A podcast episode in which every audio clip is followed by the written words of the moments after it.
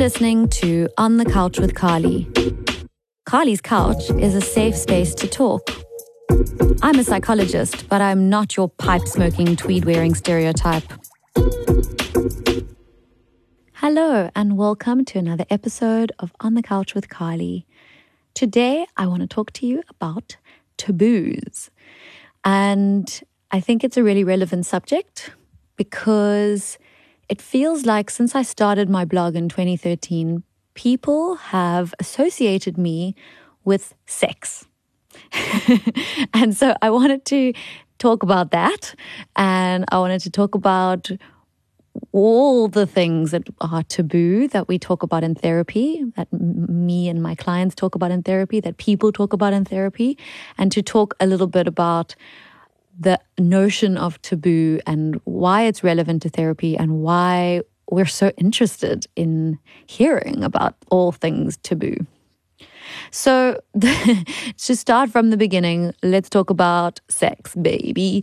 Um, I started, when I started the, the blog initially, I, I I used to open it up for people to ask me questions. I had like a contact form and you could ask me anything and I would reply to you, usually not sharing any of your details. It would be like an anonymous kind of agony aunt type vibe where I would uh, talk about whatever it was that you wanted to talk about. And so I would kind of use the question as a, as a stimulus for an entire um, blog post, or I would just simply answer the question directly if it was needing that kind of an answer. Um, and one of the things I always said from the beginning is I'll talk about sex, I'll talk about anything. And because I mentioned that, I think people thought, cool, she wants to talk about sex. Okay, look, I think I also did a few like specific blog posts around sex, and that became um, something I was known about, known for, sorry.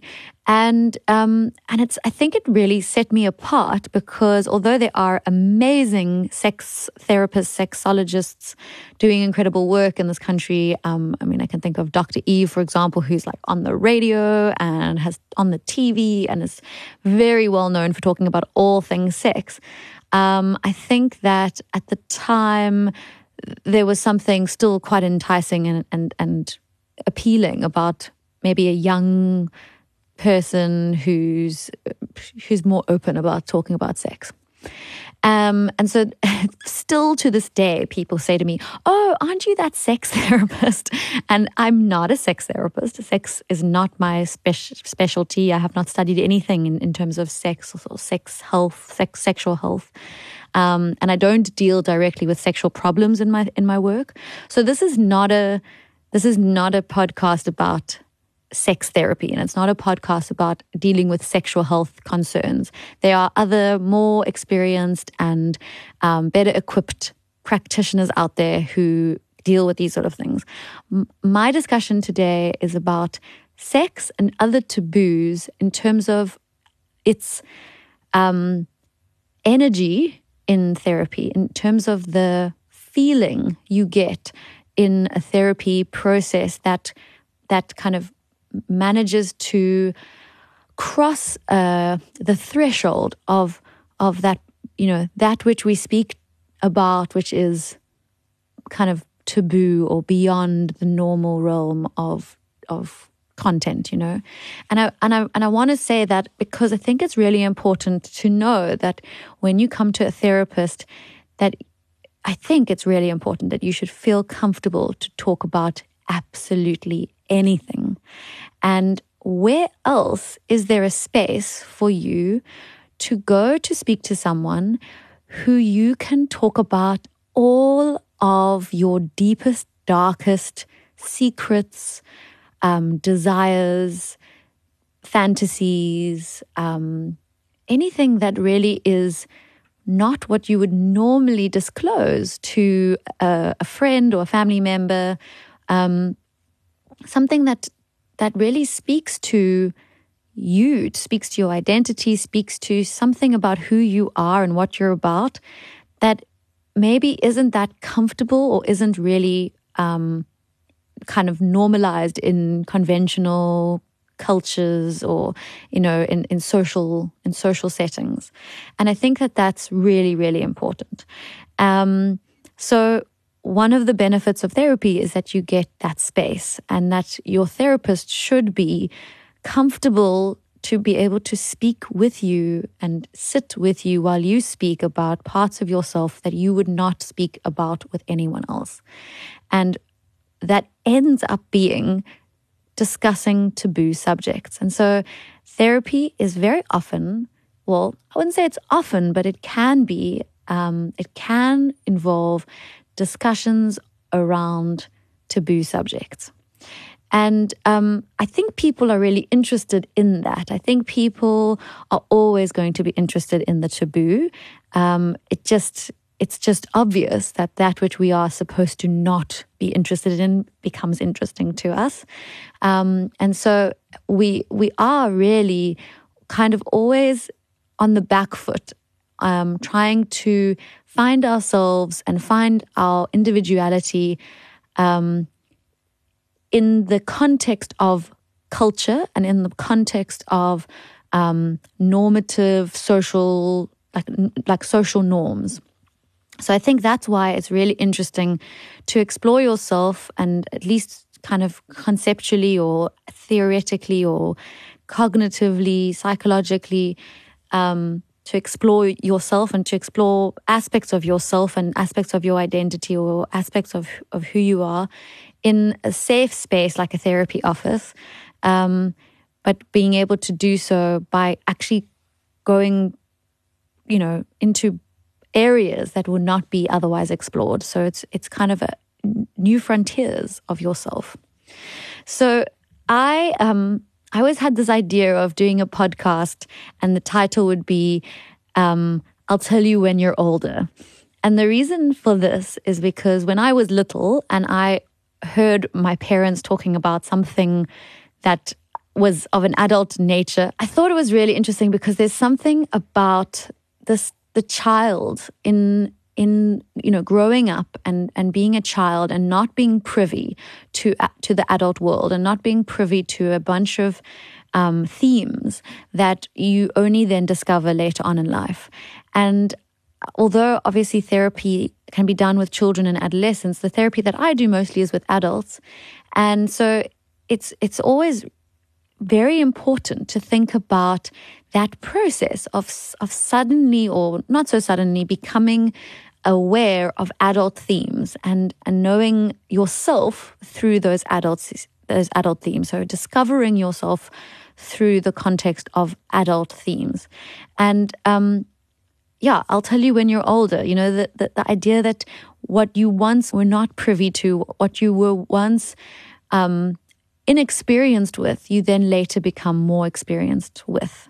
And I think sex is such an obvious example. The people that come to my my therapy office and are speaking about these themes in in therapy are adults, and it's and it's really um, it's it's really true to say that just because you're now adult and you're now are able to access these this, these worlds, really, these worlds of of of, tab- of taboo. So that what was taboo when you were a child is now no longer taboo. You're allowed to drink. You're allowed to have sex. You're allowed to, um, you know, decide what kind of adult are you, what kind of themes speak to you in your life. Um, but but yet we still find that there's so much Um, conflict around that. It's so difficult for many people to express themselves um, openly and honestly about who they are, and then specifically around taboo subjects. So we still find, and and you'll you'll recognize this in your in yourself, you still find it's very hard for people to talk about what they like sexually, or what they fantasize about, or what they what they desire. And it's still very hard for people to um, see themselves as sexual beings or as having um, sexual appetites. I think there's obviously a gendered element to this. I think it's definitely, you know, as I said, we have to fight the culture, we have to fight um, social norms. And for women, there is lot, a lot more oppression, and it takes a lot more for a woman to express herself because of the fact that there's been so much, um, that, you know, so much has been done to keep women suppressed um, and to not allow women to express themselves sexually. So we so we see that even more so with with women, um, but even with men who are, according to the popular culture, given free rein to have sexual needs, sexual desires. You know, the the image of a man just sort of like roaming around the earth looking for people to have sex with is a is a kind of common one, and and it's unfortunate, and it's fueling rape culture and all of that, and I I, I highly problematize it, but. What I'm trying to say is that nevertheless, even though this is su- such a such a standard narrative, that doesn't mean that every man feels one hundred percent comfortable with his sexuality. I can tell you for a fact that many men struggle to articulate their sexuality and have and and within that is so much nuance that they that you know that there may be a certain expectation on men to to be a certain way sexually, but then that dis- that excludes a whole range of possibilities, and that for for many people it's that that is so tricky. Is this is that there is an expectation of how I'm supposed to perform, or there's an expectation of how, what I'm supposed to like sexually, and if I if I if what I actually like feels taboo, feels like something I'm not allowed to like, or I'm not supposed to be interested in, then I suppress that, I repress that, I push that down, I don't show that to people, I struggle to even tell myself that I like that, and I, sp- I spend the whole of my life trying to convince myself that I'm that I like the thing I'm supposed to like, and and and it involves a huge amount of psychological maneuvering in order to do that. And so therapy can often be the space where you can come and disclose the the aspects of yourself that you that you are not even sure you're allowed to be. You know, the, the parts of yourself that that are kind of on the corners, on the fringes of of of your identity. And I think that that's really exciting, because my take on sexuality, and this is my take, and this is not, I'm not saying this is scientifically proven or that there's research to back this or whatever, but this is my take on sexuality. I think sexuality is very deeply connected with one's sense of vitality.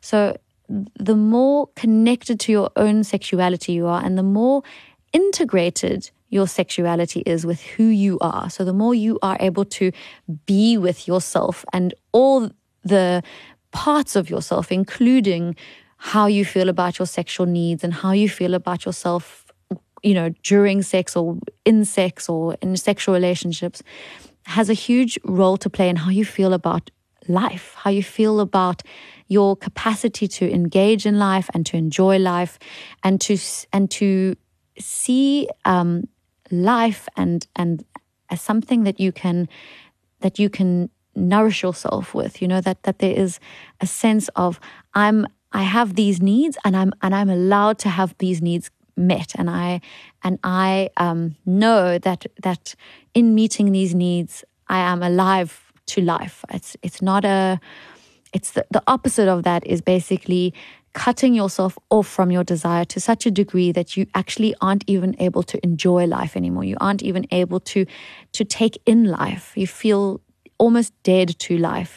So you're you're living, you're going through your emotions, you you're living your life, but you're but you're cut off from a kind of vitality, a kind of um, sense of, I, I suppose, excitement, but just, you know, connection with one's life force. And that's how I see sexuality. So when I when a client comes to me and they want to talk about their sexuality, I see it almost like them using sexuality or using sex as a as a medium to to describe to me their connection with their life force, and and, and it's a great way to um to almost it's a great way to connect with that person's sense of themselves and their, their sense of their connection to life itself, if that makes sense. Um, so that's that's how I like to see it, and that's how I like to work with it, but. Of course, in order to do that, you have to um, talk to me about what your thoughts and feelings are in terms of sex. And that can be hugely confrontational and difficult. And I think there's a lot of shame connected to sex. I think, you know, thanks to religion, thanks to culture, thanks to, um, you know, to be honest, mostly religion, we, and, you know, and this is then obviously carried on in families, you know, our parents and grandparents teach us that sex is bad. Somehow along the lines, we're taught that sex is bad, um, and that sexual desire is bad, and that um, having impure thoughts, you know, all of that. And that interferes a lot with this work. So sometimes we have to do a lot just to get to a point where we can even start to talk about it. And um, and that's and that's why I think it's so important to discuss taboo subjects in therapy, because there is um, an access point. There is this gap that we have to bridge. You know, we have to then reach each other, and the only way to do that is to is to manage the the fear around, what if you see me in a different way now? What if I what if I spoil my image um, of myself by by by admitting these things? And so there's lots of fantasies of purity, and there's fantasies of um, saintliness, and all of these things that we've been taught through religion and other and other. cultural practices that give us the idea that if we connect with our sexual energy and our sexuality, we are sullied, we are dirty, we are, um, you know, there's something amiss with us. And so that's often a huge part of it, is just to break down that that that barrier to get to a place where you can talk about it openly. And I think people are still shocked when they when they do speak to me about absolutely anything and everything, and I'm okay with it. They're kind of waiting for me to go, oh, oh, golly, gosh, you know, oh, gosh. And I suppose there might be a part of me that says, oh, golly, gosh, but ultimately I'm here for all of it. I'm here for you and all of all that you bring to the process. And the parts that are the most alive and the most exciting are the parts where you um, are kind of sharing and connecting with ele- elements of yourself that you haven't ever connected with before. And and and there is such incredible, it's, I mean, that really is the birthplace of growth and um, and transformation, is when you can actually risk bringing things um, that you would never normally bring to another person, and share those things with with with me, and and risk actually. I suppose that one of the fantasies or one of the fears is is that bringing an aspect of yourself out into the open that has only ever been shrouded in shame might risk losing me, you know. And I and I think that's a, such a, a primitive fear, is that if we show our true selves, we will be abandoned. Um, and I think so much of why, you know, so much of why pe- people only talk to me and wouldn't tell their their partners, even some of the things they say, they, they feel and they think, is is that is that they really do fear that they're going to risk this relationship, which obviously means a lot to them. Um, and if you're interested, there's a fabulous um, podcast by Esther Perel, and she she's a really she's a kind of absolute game changer. She's a brilliant psychologist. She's really she's written a brilliant book, but she really does speak about this a lot, is this idea of the erotic and how it. It, if it's not, you know, if it's if you, if if your erotic fantasies are not compatible with your partner's erotic fantasies, you can really find that it it can create a lot of distance in a relationship, no matter how much um, emotional intimacy there is. If um, because when we when we connect with our erotic, we're not connecting with the nice parts of ourselves necessarily. You know, we're connecting with the not so nice parts of ourselves. And that's really interesting. And I think that just is a great segue for me to talk about the, you know, the nature of taboo and why I think it is so important in therapy. And that is, in therapy, it's really important that you feel you can bring all of you into the space. And that includes your good parts and your bad parts, and you know, your your your nice parts and your not so nice parts. And I think we've got all sorts of fears and associations with with the with the idea that we have to be all good, and um and that we're not lovable if we if we actually show people the parts of us that aren't so nice or aren't so good. And, you know, Freud actually talked about this as well. Yeah, good old Freud here. So Freud always said, you know, the, that human beings have these drives, and that they're kind of like animalistic, and they're underneath all of our civilization, all of it, all of our culture, and all of the the shoulds, you know, that society and culture impart on us and impose on us. Um, there is these kind of animalistic drives, and he spoke about the sex drive and the drive for aggression, and that you know, stripped strip any human being down, and you will you will find that there are these these very raw animalistic drives. And you know, to put it to put it bluntly, if we didn't have civilization, if we didn't have the rules of society, if we didn't know that there would be consequences for our behavior, we'd all just be fucking and killing each other. That's kind of was thro- was Freud's theory. Um, but I think that what I what I take from that, and what I think is still useful in this day and age, is the idea that there are taboo elements of humanity. There's there's There's things that we know are not socially acceptable, and things that we know are not necessarily palatable for everybody.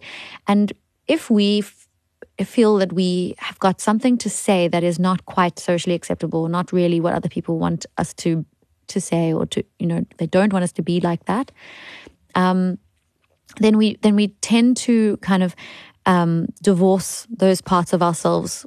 You know, we we call it. Um, disavow in therapy, in, in psychology. So if, if you disavow an, a part of yourself, you, you're literally pushing that part away and and not allowing it to be part of who you are, not including it in your in your self-image.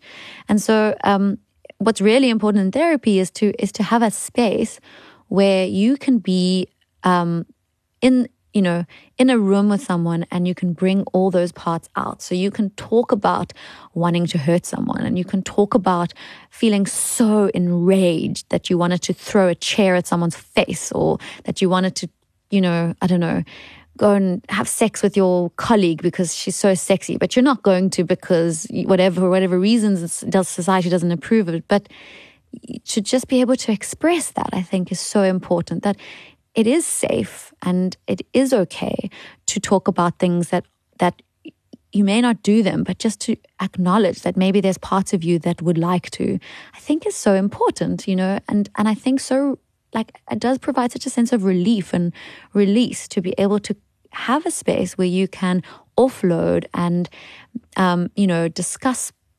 behaviors or fantasies that you may not act upon, but... Um, are there in your in your psyche. And I think being able to express those parts, being able to express those taboo parts of yourself um, in that way is is liberating, and it also offers an opportunity of integration. So if you have these thoughts, and maybe they're not even thoughts, but you have these feelings, because drives are not even thoughts, they're feelings. They're just instinctual, sorry, instinctual bodily experiences, like, I just want to have sex with this person. Now, if you don't express that, maybe, you know, somewhere along the line, you, you do something weird, or you um, take it out on someone else. Like, let's say you're married, but you like this person at work, and you'd love to have sex with her, but you won't because you're married. And then you go home and you have a fight with your wife because you, you haven't managed to, like, connect to that that drive, you know, so you're taking it out in some other way. Now, what might be more helpful is to come to therapy and say, I'm having these feelings, and and then together, me and you explore it and make sense of it and understand it in terms of the nature of, of drives, but also in terms of yourself and what it means, and why do you need to feel this way right now, and what is it connected to, and, you know, to really understand it and, and make sense of it, and, and, and then kind of incorporate it into who you are. You might not then have to take it out on your wife because you you've worked through it. It's not, you know, you're not so tortured by it in a way. And I think that's really the, the key here, is that those things that are taboo, that are not discussed or are not brought out into the open, we we we kind of torture ourselves about them. In, you know, we don't have to, but we can. We can become um, twisted up about it, you know. So especially if they're obsessions, especially if they're recurring, especially if you feel incredibly shameful about them.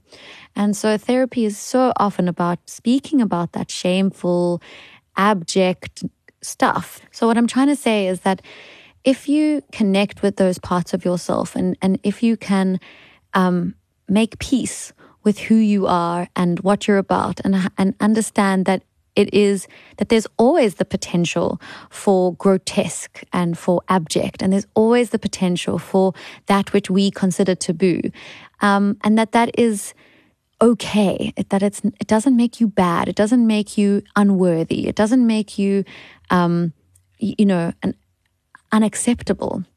And I think that really is such an important gift, is to is to look that shame in the eye and and and really try to reckon with it so that you can go on living your life. Because one thing I can tell you for sure is those fringe elements of our psyche, those taboo qualities, they're not the whole of you.